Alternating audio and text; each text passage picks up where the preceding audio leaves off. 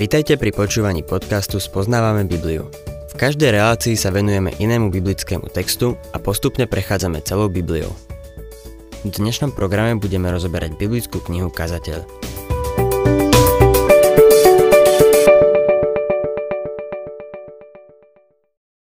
Milí poslucháči, vraciame sa späť do 5. kapitoly knihy Kazateľ, kde Šalamún skúša náboženstvo ako prostriedok k uspokojeniu. Vyskúšal mnoho vecí, ako napríklad vedu či prírodné zákony. Skúmal, či nájde uspokojenie v múdrosti a filozofii, rozkoši, materializme, v živote pre danú chvíľu, fatalizme či egoizme a samolúbosti. Nakoniec vyskúšal náboženstvo.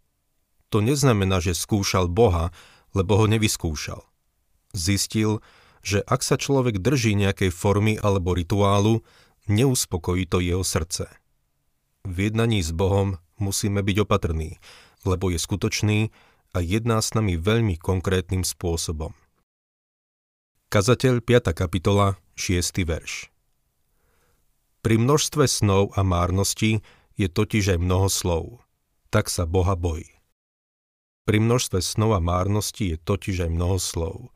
To znamená všetka možná prázdnota sú náhradou za osobný vzťah s Bohom.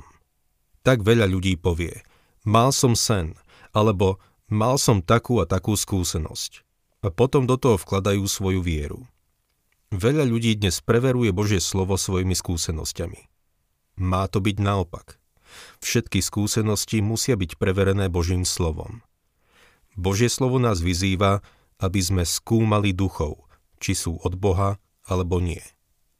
Veľa ľudí žije iba zo skúseností. To je púh náboženstvo.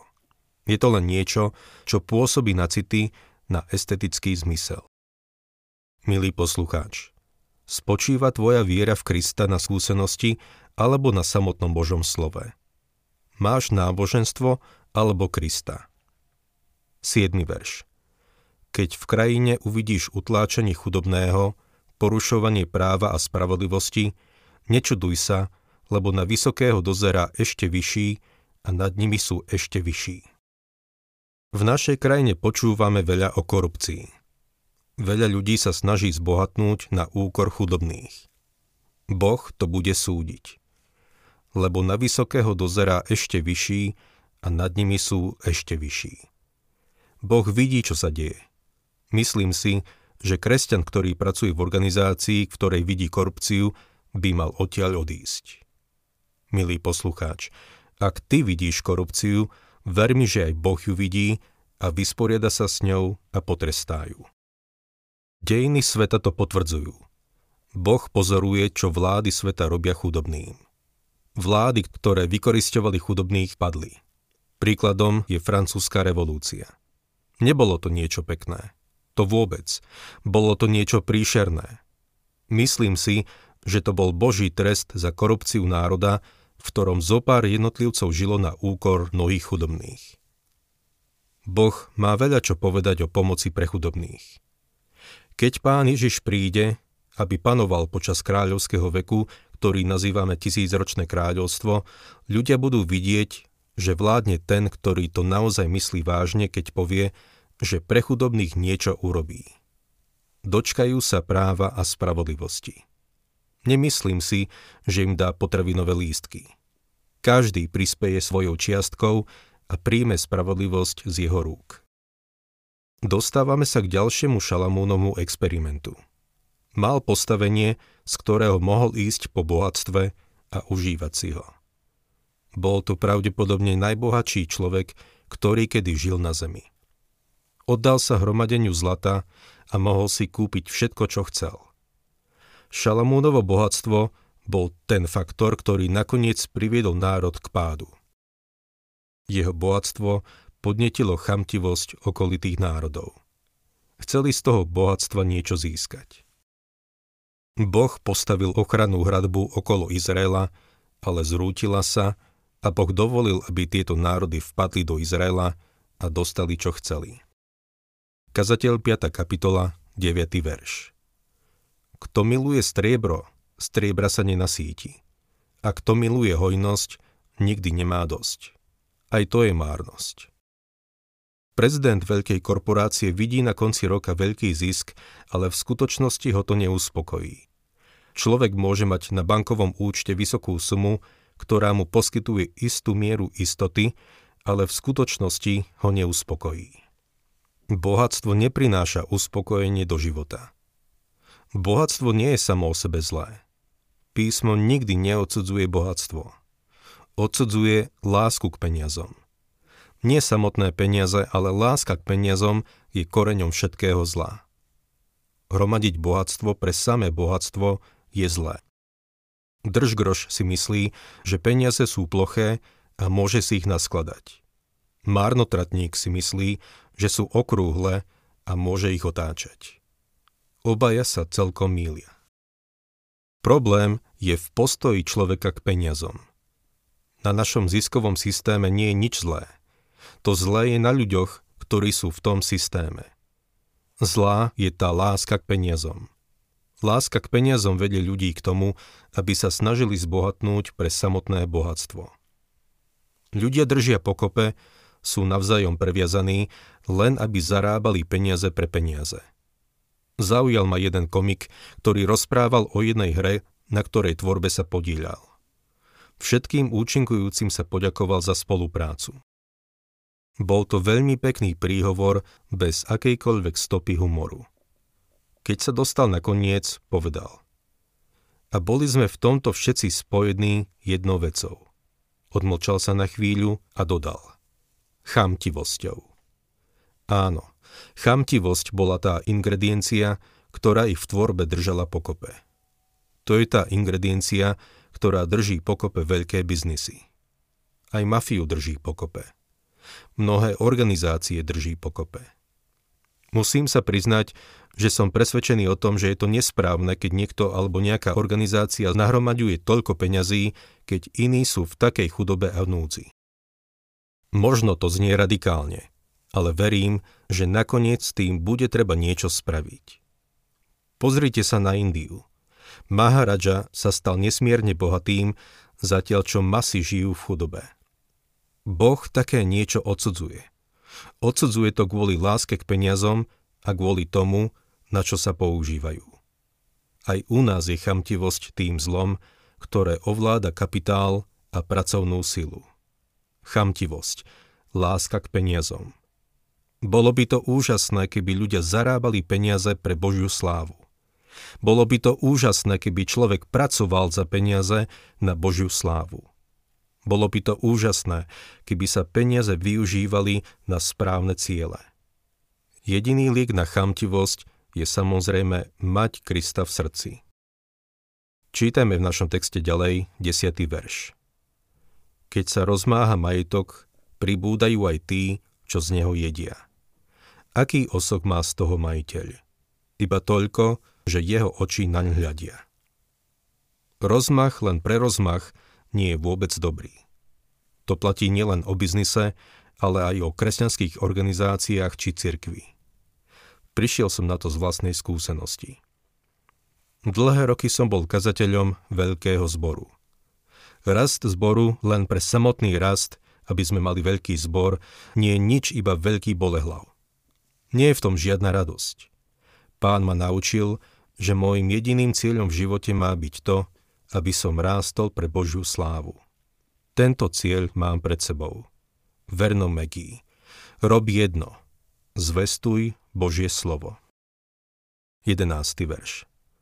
Sladký je spánok sluhu, či sa naje málo alebo veľa, ale sítosť nedá boháčovi zaspať. Pracujúci možno nemá veľa na jedenie. To chráni pred obžerstvom a pravdepodobne spí oveľa lepšie, keď sa nepreje. Bohatý má hojnosť. Vlastne stále má gurmánske pochúťky a už je z nich unavený. Stráca na ne chuť. Okrem toho sa stále musí strachovať o svoje bohatstvo, kvôli čomu v noci nespí. Keď sme boli na zájazde na Havajských ostrovoch, boli sme ubytovaní v jednom krásnom hoteli, lebo nás bolo veľa. Všimol som si, že tí ľudia v hoteli vyzerali byť nešťastní. Prišli na Havajské ostrovy, aby si to užili, ale stále sa kvôli niečomu trápili. Jedna žena strávila pol hodinu tým, že si ukladala šperky do sejfu. Keď som prišiel na recepciu, recepčná mi povedala. Už tu bola a znovu sa vráti aspoň 10 krát, aby sa na ne pozrela, alebo si aspoň jeden vzala a znovu ho vrátila. Bol som rád, že moja manželka nemá ten problém. Tá bohatá žena mala skutočný problém. Trápiť sa kvôli šperkom, ktoré mali hodnotu aspoň 100 tisíc dolárov. Bohatstvo zvyšuje úzkosti. Možno to je jeden z dôvodov, prečo mi pán nedovolil zbohatnúť. 12. verš Je aj ďalší hrozný neduch, ktorý som videl pod slnkom. Bohatstvo, ktoré majiteľovi nahonobili na jeho nešťastie. Pre mnohých ľudí je bohatstvo skôr na škodu ako na užitok. Chudobný je niekedy šťastnejší ako bohatý. Apoštol Pavol však povedal, že poznal, čo je mať hojnosť i trieť núdzu. Ak mám byť úprimný, rád by som vyskúšal boje. 13. verš Zlým počínaním sa to bohatstvo stratí. Syn, ktorého splodí, nebude mať nič v ruke. Šalamún tu vraví, že človek môže nahromadiť bohatstvo a zanechať o synovi, ale ten všetko premrhá a minie. Dnes už človek zmúdrel. Dnes človek nezanechá majetok priamo maloletému dedičovi, ale poručníkovi alebo nejakému fondu, ktorý spravuje rodinný majetok. Je veľa prominentných ľudí, ktorí v živote nezarobili ani dolár. Sú bohatí len preto, že to zdedili. Chýba im finančná gramotnosť a nevedia, ako používať peniaze. No napriek tomu majú vplyvné postavenie. Toto je jeden z problémov súčasnosti. Šalamún pochopil, že bohatstvo neprináša uspokojenie a nie je ani riešením životných problémov. Šiesta kapitola uzatvára Šalamúnovo hľadanie uspokojenia v bohatstve. Budem čítať prvý a druhý verš. Je zlo, ktoré som videl pod slnkom a veľa jeho na ľuďoch. Je to človek, ktorému Boh dal bohatstvo, poklady, slávu a jeho duša nemá nedostatok v ničom, po čom by túžil, ale Boh mu nedožičí, aby z toho užíval, lebo niekto cudzí to užíva. Je to márnosť a zlá choroba. Jeden priateľ mi povedal, že v jednom hoteli raz videl Johna Rockefellera, ako sedel a jedol svoj obed zjedol len zo pár odrobiniek, nejaké zdravé jedlo, ktoré mu naservírovali. Pri vedľajšom stole môj priateľ videl jedného z čašníkov, ktorý tam sedel a mal pred sebou veľký šťavnatý steak. Ten, ktorý si mohol dovoliť ten steak, si ho nedal. A ten, ktorý si ho nemohol dovoliť, si ho mohol dať, lebo pracoval pre ten hotel. Je lepšie mať dobrý apetít ako veľké bankové konto. 6. verš Keby niekto splodil aj 100 detí, žil by mnoho rokov a jeho roky by mali mnoho dní, ale jeho duša by sa dobra nenasítila, ba ani pohrebu by sa mu nedostalo, tak o ňom hovorím. Potratený plod je na tom lepšie ako on. Bohatý môže zjesť iba tri hlavné jedlá za deň. Môže spať len v jednej posteli naraz a nemôže žiť dlhšie ako chudobný. Bez ohľadu na to, koľko má lekárov. Nevezme si so sebou nič, keď príde jeho čas, aby odišiel. Rubáš nemá žiadne vrecká. Job bol bohatý muž a povedal, že nemal nič, keď sem prišiel a rovnako aj odíde. Venovať svoj život hľadaniu toho, čo nepriniesie šťastie a nemá žiadnu hodnotu po tomto živote, je niečo prázdne a márne. Sú ľudia, ktorí v takejto prázdnote strávia celý svoj život.